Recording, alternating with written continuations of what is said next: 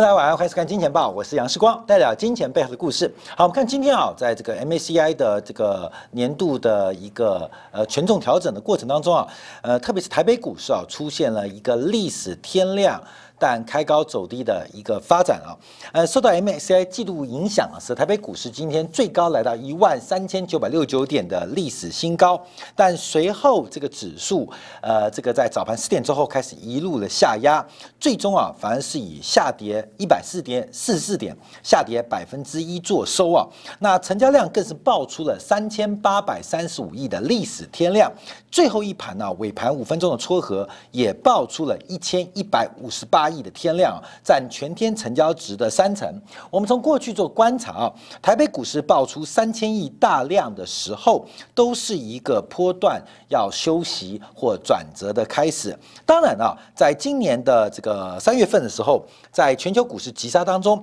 台北股市也连续爆出了两千亿、接近三千亿的大量。可是后续啊，包括了像今年七月份。八月份连续的三千亿大量，都使得指数出现了非常呃一段时间的震荡。跟动荡的发展。那与此同时啊，我们看到今天啊，沪深三百指数创下了五年新高，同样也受到 MACI 的影响，包括了像早盘的大金融板块是一度出现了一个冲高的变化，可午盘之后也迅速出现了翻黑，主要是传出啊，人行寄出了 MLF 啊这个中期借贷便利啊的一个放款的动作。那市场上是反向解读啊，为什么？因为资金有那么紧吗？有信用风险吗？虽然我们看到最近这个大陆的银行同业拆款利率的水准啊，资金水平啊不断的攀高，那人行在这时候出手，有时候市场啊，呃，在高档反而不用利多解读，而是针对这个包括中长期的中国的信用风险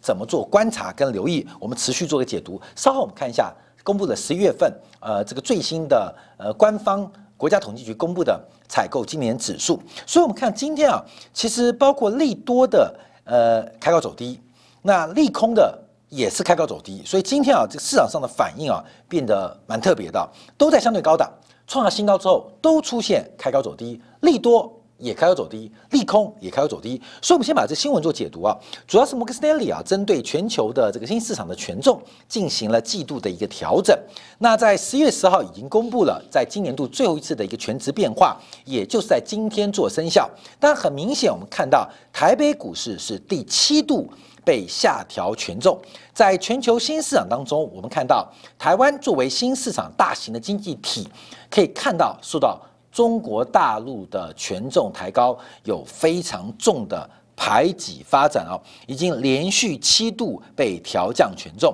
虽然台北股市不断的走高，总市值不断的增加，可是，在超级巨象、超级巨婴加入这个全球新市场的权重之后，再怎么表现，看到没有？这个呃，唐贝党居啊，唐贝党居啊，这个一个是呃退出新市场。一个就是加入中国，你没有第三条选项；一个是退出新兴市场，你有本事就变成工业国家、工业化经济体；另外一个就是加入中国市场啊。所以我们看到台湾加权指数再度第七度被调降这个全值啊。好，我们看到在中国的这个市场当中啊，其实已经占新市场的一个比重越来越高，甚至是第二大市场的。三倍以上，这个第二大指的就是台湾市场。其实台湾在享受七年代美国的让利过程当中，创造了经济奇迹，包括了为了围堵这个冷战中的这个所谓的铁幕国家，包括了中苏啊两大的这个共产的政权，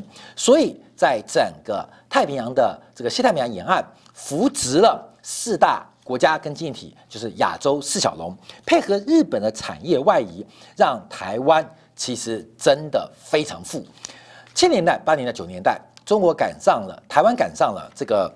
呃，美国的开放市场，所以在传统纺织、石化、塑胶赚第一桶金。在上个世纪九年代到本世纪这二十年，又赶上了 ICT 的革命，所以连续好了五十年的台湾，现在已经目中无人。我们可以讲目中无人，因为啊，人能够好十年不容易啊，好二十年。更是不容易啊！能够好超过五十年，这是非常值得台湾人做骄傲的地方。从对外债权来讲，台湾更是全球第四大对外债权经济体，也可以看到台湾的这个财富积累之深是非常非常惊人的一个脚步。所以，台湾作为全球第二大的新兴市场的经济体，甚至比韩国还高出了一个百分点。那不管你多大，面对这个资本主义或是近代超级巨婴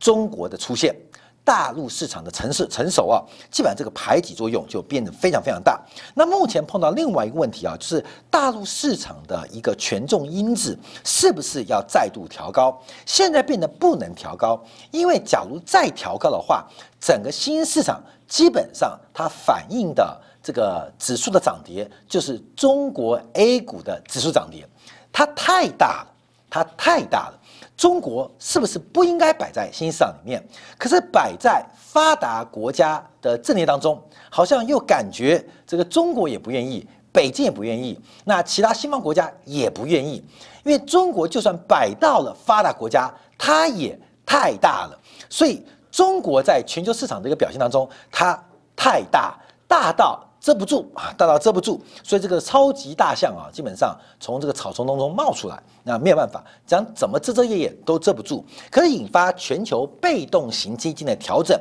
它的压力就越来越大。我们看过去二十年啊，这个像最新调查，台北的金融中心已经从全球早期前三十名掉到全球七十五名，台湾呢，在这个亚太地区啊，就以美国为例啊，美国在亚洲的这个投资银行的等级，台湾。从原来的分公司、子公司慢慢降级到办事处或代表处的等级啊？什么原因啊？因为大中华区它的核心不是摆香港，就是在上海，不然就是北京，所以使得台湾被边缘化的问题越来越严重。除了台积电、除了大地光、联发科、宏之外，其实台湾其他的产业的未来性，这个是长期要值得做关注跟留意的。一个就是变成发达的经济体。一个就只有加入中国市场，这没有办法啊，这个市场上就是那么现实啊。好，那我们观察啊，因为未来啊，这个可能 M C I 短时间啊，这短时间就指的是以季以年为跨度啊，呃，不太可能再把 A 股再调高了。为什么？就太大了嘛，太大了，这个裤子就那么大，可是装不下啊，装不下。尤其是大陆股市过去这几个季度忽然硬起来，这个 MCI 新市场的裤子。更装不下啊！这更装不下，就感觉啊，这个大陆不仅大，那它市场表现出现多头发展的时候，市值跟流动性交易量成高之后变硬了，很难看，你知道吗？这个新兴市场整个指数权重变成非常难看，这个裤子已经装不下了，而且它变得很硬啊！今天又创新高，五年新高。可是我们投资要注意到，这个感觉听起来好像大市场的前景是很。不错，可是我们今天要从一个方向做观察，呃，我们认为啊，这个中国的经济大经济应该来到了周期的顶端，在目前出现周期的顶端。其实中美的周期商业周期是不太接近的。那今天国家统计局公布的十月份采购经理指数创下了一个新高，那这是二零一七年九月份以来的新高，并且连续九个月位于临界点之上。好，我们跟大家之前曾经解读过采购经理人数的一个观察，它最低是零，最高是一百。按照产业这个调查的问卷，对于景气的扩张，乐观的给予一的权重，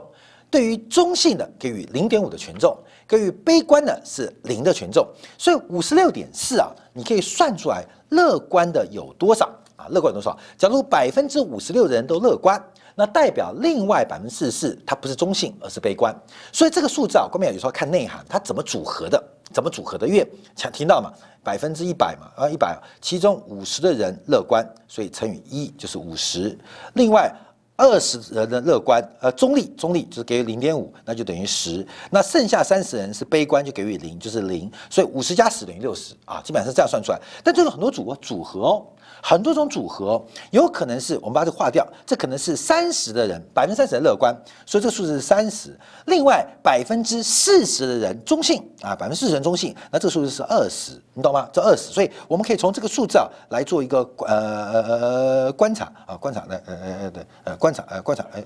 呃观察，所以这个五十六点四啊是怎么来的？我们大家要观察到它整个的内涵。跟结构，所以我们从四细项来做掌握。另外，扣掉制造业、非制造业，我们一般叫服务业，来到五十六点四，也高于预期。所以十一月份国家统计局公布的采购经理指数是超出预期的一个表现，超出预期的一个表现。那我们就要对比啊，我们在上礼拜曾经做过全球的综合的产业，包括制造业、服务业的采购经理指数，当时是从美国的 PMI 来进行一个观察。那美国公布的是十一月的初值。对比的是财新十月份的中值，那今天公布的是国家官方版本统计局的中值，PMI 会有分初值跟中值，初值跟中值的差别是采样样本数的不同，所以一个是初值，一个是中值，因为采购今年指数它是经济一个非常重要的领先指标。一个月调查一次，有时候这种频率跟参考系对于需求方来讲会不足，所以会有初值跟中值来进行报告。那今天公布的是国家统计局的十一月份的中值，我们就要观察那财新民间版本十一月份的中值能不能跟得上，因为国家统计局的口径偏向中大型企业。国家统计局的小型企业对于财新版本都很大，财新版本这个样本更广泛，更多偏向是民营的跟中小企业为主，所以我们可以从这边做观察。我们先下结论，虽然财新十一月份的中国的重 PMI 还没有出来，可是我们可以看到，在原物料不断走高的过程，不管是螺纹钢。水泥、玻璃，甚至焦煤、焦炭啊，包括了像这个很多的什么橡胶啊，呃，呃，贵基本金属啊的走高之下，基本上我们看到整个产业的利润中枢是往上游的这个资本财跟原物料在做转移，整个产业全产业的利润是往上游做推升，包括呢农啊。呃，农业啊也是利润暴增嘛。我们看中国今年几年农业，呃，上市公司啊，这个净利润增幅都不是几 percent。是几倍来做计算，所以整个利润周枢是往上游做转移。所以最近可能观众朋友只要投资呃中国市场，尤其是上游原物料的，其实台北股市也是一样。台北股市有几家公司啊，像什么水泥啊，像台湾玻璃呀，基本上也基本上他们的基地跟市场都在大陆。在过去这一个季度，股价的表现都非常非常优异。那这个优异主要是利润中枢往上游做推升。往上做推升，这方面可以做留意。跟美国的比较不一样，美国我们在上礼拜做的这个综合 PMI 啊，这个初值啊是也创新高，也创新高。可是美国的 PMI 是往下游消费端来做转移，来做下费端转移，所以这个中美两国经济体它的股价的方向变得比较不一样，变得比较不一样。这是跟大家作为第一个做个分析跟观察，所以。这个十一月份的表现，等财新公布之后就要观察喽，能不能跟上美国的复苏脚步，跟上美国复，因为美国的库存周期比中国晚了大概三个月，美国复苏的脚步比中国晚了三个月，为什么月？就是呃新冠疫情隔离嘛，美国就比中国慢嘛，中国是二月份就开始了，美国一到拖到五月份才开始进行社交隔社交社区隔离，所以中国开放市场的时候，美国才刚刚关门，那。中国库存回补的时候，美国还在消耗库存；当中国来到紧急高峰的时候，美国正在补库存啊！这是我们做一个观察，就是基本上周期受到新冠疫情的影响，出现不同调变化。以国家统计局的口径来做观察，大中小的企业都在做回升，特别是大型企业的回升是不断的攀高，中型企业的回升是创下了近年来的高点。所以国家统计局的小企业。非常大，要记住啊，它的非常大，它大企业那更是世界五百强啊。所以从国家统计局观察，目前大中小型企业的这个景气啊，都出现了一个扩张中期，连小型企业都出现反弹了。可是我们这边要提到，因为这个数据都很棒，可是我们先讲我们的结论：中国景气的呃商业周期的高峰应该还是维持不变，就在九月、十月、十一月应该见到了高点，而且目前库存周期要开始。出现下滑，所以我们看一下最新国家统计公布的数据，跟我们的预测可能要做一些修正了。第二个，我们看生产的部分，生产的部分从五十三点九到五四点七，我们来看嘛，二月份是最差的时候是二月份二七点八，就是社区隔离。三月份五四点一、五三点七、五三点二、五三点九、五四，所以第二个高峰是出现在七月份，看到没有？第一个高峰是出现在七月份，我拉出来，哎，我们拉出来看，第一个高峰是第一个高峰，第一个高峰，来来来来来来来来，第一个高峰是出现在七月份，好，关门只有七月份，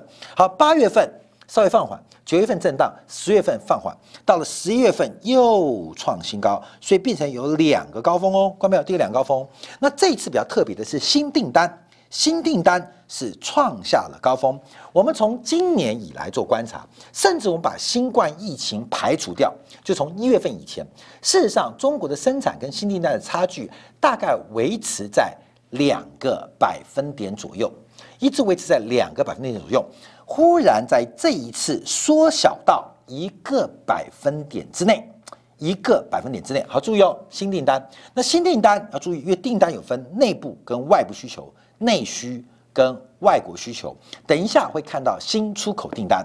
所以可以看到新订单的反弹幅度是这一次 PMI 能够超出预期很重要的原因。等一下我们做解读，同时原材料的库存也创下了新高，可是原材料的库存跟新订单的差距。反而是扩大的，从上个月的四点八个百分点进一步扩大到五点三个百分点，是进一步扩大的。另外，从业人员就劳动市场也拉开来了，从新订单跟劳动市场的观察，本来差三点五个百分点，到了十一月份。更是拉开到了四点四个百分点。假如我们把新订单当做整个 PMI 的领先指标，是拉开来的，就是原材料的库存跟就业的需求其实并没有太多的一个跟上，太多的跟上。好，这个数字要关注注意到。那我们看下一张报表，因为很明显，新出口订单并没有跟上。新出口订单没有跟上，所以中国十月份 PMI 很重要原因是内部需求的反弹回升。那包括双十一的这个购物旺季，其实更重要的是我们看到中国有一个产业现在正在疯狂的在累积库存，甚至消化库存。什么？银建业，就是地产行业受到三条红线、三道红线的年终最后的压力，正在。积极的开工跟建设当中，为什么要交屋？因为只有交屋，才能把这个呃，包括了预收款进行转化，转化成收入，降低资产负债负债的比例。另外，包括把原来的土地库存进行加工，来进行偿还银行贷款的一个动作。所以，三道红线的压力是这一次我们观察到，呃，激励整个中国制造业在第三季。第四季表现优异，很重要原因，因为外销订单没跟上了，看到没有？外销订单只增加了零点五个百分点啊，外销订单，你看嘛，外销电子加零零点五个百分点。我们看前面，那这个订单是增加了一点一个百分点，看到没有？新订单增加一点一个百分点，哎，来来来来来，关来来来，就是看到没有？一点一等于叉叉。叉叉是内部需求加零点五，所以基本上内部需求的带动力量是比较高的，比较高的。从生产观察的话更明显，所以我们看到基本上目前整个外销订单也是走高，因为美国正在回补库存，所以对中国的需求是出现年终旺季的一个提高。可是仍然看出中国靠的内部需求来抬升经济变化，这有好，这有坏。那。呃，坏处就是观察中国的这个呃产业的升级状况。好，是中国的内部市场应该从零售品做观察，已经正式超过美国了。不管从数量跟金额都可以看到。所以我们看到这另外两段很特别哦，因为我们刚刚看到的包括了原材料库存跟就业的这个从业人员的指标，另外从进口采购量都没有看到。呃，过激的反弹都在回升，但没有过激烈的反弹，也就是我们预期的中国的库存周期应该在第三季见底，正在进行转折。所以今天出现一个消息啊，人行针对中长期的中期借贷便利，就是我们常提到 MLF，在进行一个这个释放流动性的动作。针对目前商业银行同业存单利率高企的一个环境当中，人行开始进行中长期。中长期流动性的安排。因为为什么这个通胀压力开始出来了？外面我们这几天一直在追查通通胀压力，通胀压力开始出来了。你看黄金跌成这个样子，等一下经理感会讲到黄金机会要出现了。关没有？之前我们八月份讲二零三三涨幅满足啊，八月、九月、十月、十一月啊，现在跟大家告诉啊，做这个预告，涨幅满足，休息了四个月，这一波的修正，跌幅满足。快要接近了，等下今天赶会提到，那黄金的下跌，我们可以看到，就是整个市场上的一个呃市场利率水平，尤其是中国，中国的市场利率爬升速度远比通胀回升的速度来得快，也就是市场开始反映通胀预期，市场利率解决通货膨胀。就等于实质利率嘛，那市场利率反映的比通胀来得快，就会出现实质利率抬高的一个变化跟过程。所以，人行在今天很意外的进行中期借贷便利、中长期资金的一个投放。可是我们特别观察，那投放会很多吗？各位没有？会积极吗？不会，因为投放 M F 也代表短期之内中国要降低，包括了存准率的机会降低。什么原因？各位没有？所有原物料价格都在做喷出，价格现象正在。导引的中国经济发展，你关门去想哦，今天生产啊是按照昨天的报价嘛？关没有？我们讲过这个周期理论嘛？这个我们之前讨过周期因子啊，这个今天的报价是按照昨天的有效讯息来做判断，昨天都是已发生的有效讯息，明天之后都叫做预期，预期就会波动，预期就有风险。不管是我们作为呃这个宏观经济的分析，还是投资银行，还是投顾行业，还是产业，只要是过去都是已知的讯息，未来都是预期的风险，所以目前要做一个追踪啊，就是整个市场的变化来做关注啊，因为这个原购进材料跟创价格的走高，它是来自于过去的信息，你用过去的讯息，现在订单来排定。现在的生产，那现在生产要依靠未来的市场的消费跟需求来决定它的变化，所以我们在这边看到很特别啊，包括库存也在做反弹。库存我们分成两个角度，因为库存的回温正面可以提到，代表企业的信心正在回升，企业信心正在回升，就是企业愿意建立库存。可是我们刚刚从到订单量、产出量。跟价格做观察，这个产成品库存增加更重要原因，可能是因为价格走高的关系，不管是出厂的报价，还是主要原材料的购进价格都在回升。所以今天啊，投资行就解读啊，估计今年四月份，今年第四季这个生产者物价指数应该很快的就会触底反弹。跟触底回升，所以这个通胀的压力会不会在明年第二季出现更明显的爆发？这是要做关注。所以人行非常困难嘛，因为为什么？因为中国的景气应该已经要见到高峰，进入一个商业周期的下滑。商业周期有两年嘛，一个完整循环两年，现在开始下滑。那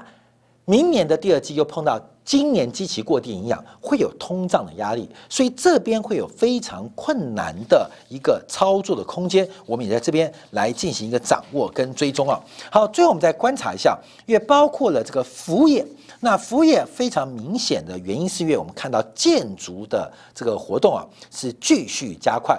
建筑建筑产业、房地产行业是算服务行业。在非非制造业，可是建筑业会有外移效果，或外移到制造业，所以我们看到中国很多包括的重型机械设备的需求，像挖土机、挖掘机、重型卡车销售量都是不断的攀高，这就变制造业喽。那很重要的解读就是三道红线加快了整个房地产周转的速度，而这种房地产周转速度的加快，也刺激了中国在今年第四季的开头。表现是比较优异的，可是要注意到，因为房地产从土地拍卖的一个速度跟目前房地产销售的数据都在做降温，都在做降温，所以房地产的这个景气能够扩张多久？因为根本它不拿原料嘛，它不拿原料，现在两头堵住，那边不拿原料，这边卖不出去，中间狂干。狂加工，所以现在看到很多大陆的二三线城市已经传出取消限购令的声音，因为这个行业不是正常，因为第一个不拿地，建筑行业都在拿原物料，只有建筑业、房地产业不拿原料，同时销售在讲金九银十销售降温，所以变堵塞，它是个堰塞湖哦，后面是个堰塞湖。从这个堰塞湖，我们就要看到上礼拜五国家统计局公布的另外一个数据，就是这个规模以上工业利润的一个表现，是年增率百分之零点七，比一到九一到十月份是年增率百分之零点七，比一到九月份的下滑二点四出现明显改变。那这个改变，我还是强调往上游转移。根本你看公司财报就知道了嘛。你看那个板块的财报就知道，都是往上游做转移，所以这个通胀压力会不会从上游再往下游传导？从 PMI 指数，我们特别要观察，十月份中国综合的 PMI，国家统计局版本是优预期的，可更值得做关注的是物价的压力正在从各地各个产业各个角落正在出现回报跟变化，所以。这个上游一个是没有量，只有价；下游的消费要观察，因为至少没有外部需求。所以在上礼拜公布啊，中国规模以上的企业应收账款的平均回收期也出现了非常大的拉高。因为我们看到这个啊，我们一般讲存货周期加应收账款周期，就会形成一个完整的一个这个商业周期啊，就做成存货。然后营业周期再卖掉，卖掉之后收到钱，就营业周期就产生了。那现在中国的营业周期拉得非常非常的长，那非常非常长，会更依赖金融市场跟流动性的一个支撑。那这个变化，我们还是观察，应该见到了峰值，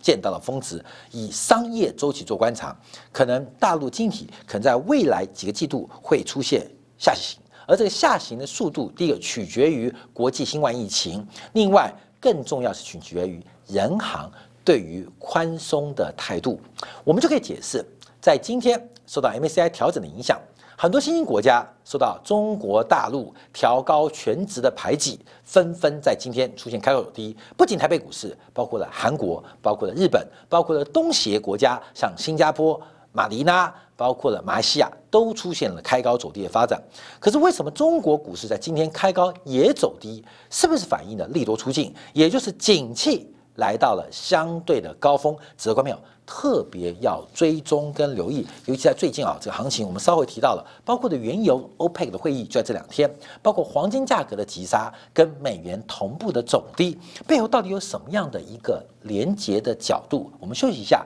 回来。做进一步的观察跟解读。